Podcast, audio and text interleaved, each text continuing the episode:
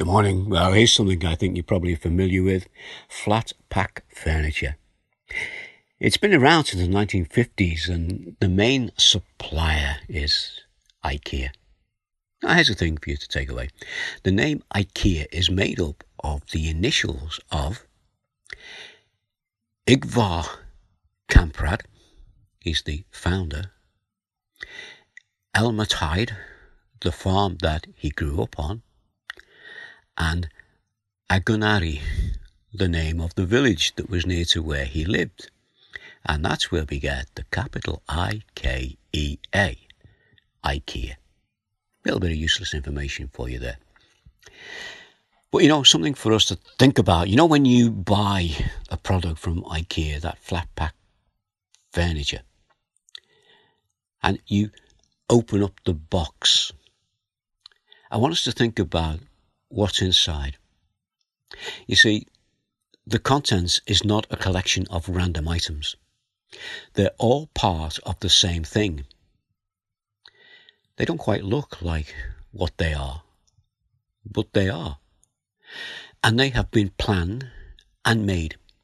The wood, the metal, and the plastic, the big bits, the little bits, they're all made to work together. And by following the instructions in the booklet, you can see that even the smallest piece is important and that it has a meaning.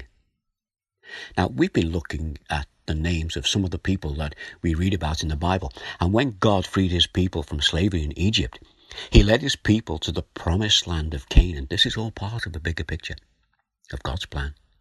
Now, during that journey, Moses sent a 12-man reconnaissance team into Canaan. One of the men was Joshua. We read about that in Numbers chapter 13. And we have the names of the 12 men. Now, I know I mentioned about struggling with pronunciation of names, but I'm going to try and pronounce these 12 names if you just listen to them. So these are the men who went in on this reconnaissance team. Shamua, Shaphat, Caleb, Igal, Hoshea, Palt, Gadiel, Gadai, Amiel, Sethur, Neighbor, Igal. Now, and you listen to that. Did you notice that Joshua's name is not there? But there's a reason for the name Joshua not being there. Although his name wasn't there, he was there. How does that work out? Well, listen to Numbers chapter 13 and verse 16, where we've heard the names of the men, and verse 16 says, "These are the names of the men Moses sent to explore the land." And then in brackets it says, "Moses gave Hoshea, son of Nun, the name Joshua." Right. Why is this significant? Why does Moses rename Hoshea as Joshua? Sounds pretty much the same, doesn't it? But what's the significance? Well, the name Hoshea that was given to him by his parents means to have a desire for salvation. Remember, they were in slavery in Egypt. They wanted to be set free. So they named him Hoshea, meaning a desire for salvation.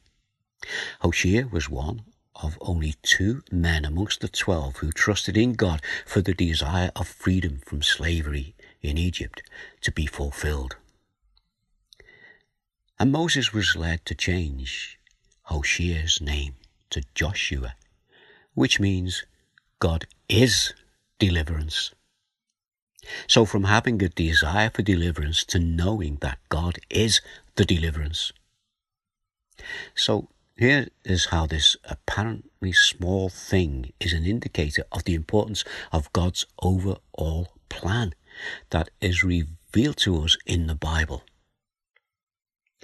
You know, we go into the New Testament, and when the one who was to be known as Emmanuel, which means God with us, was about to be born, God told both Joseph and Mary what the name of the baby would be. And the name given, now this is the thing, was a derivative of the name Joshua. And that name that was given to the baby was Jesus. Right, think about that. As you think about it, listen to Matthew 1 verse 21. She will give birth to a son, and you are to give him the name Jesus. This is the bit. Because he will save his people from their sins. Jesus,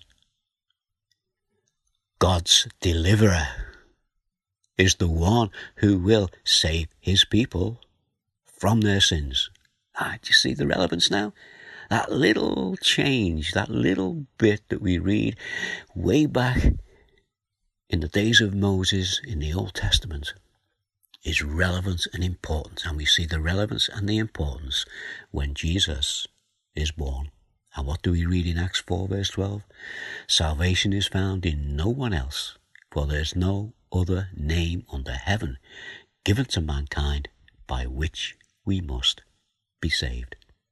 Jesus, God, the deliverer. Let's pray. Our Father, we thank you for these little diamonds that we can find hidden in your word. And they're there for us to seek out and then to rejoice over when we find them. We pray that will have been our lot this morning as we've looked at this little passage together and as we've done it in your name. And in your name we ask your blessing.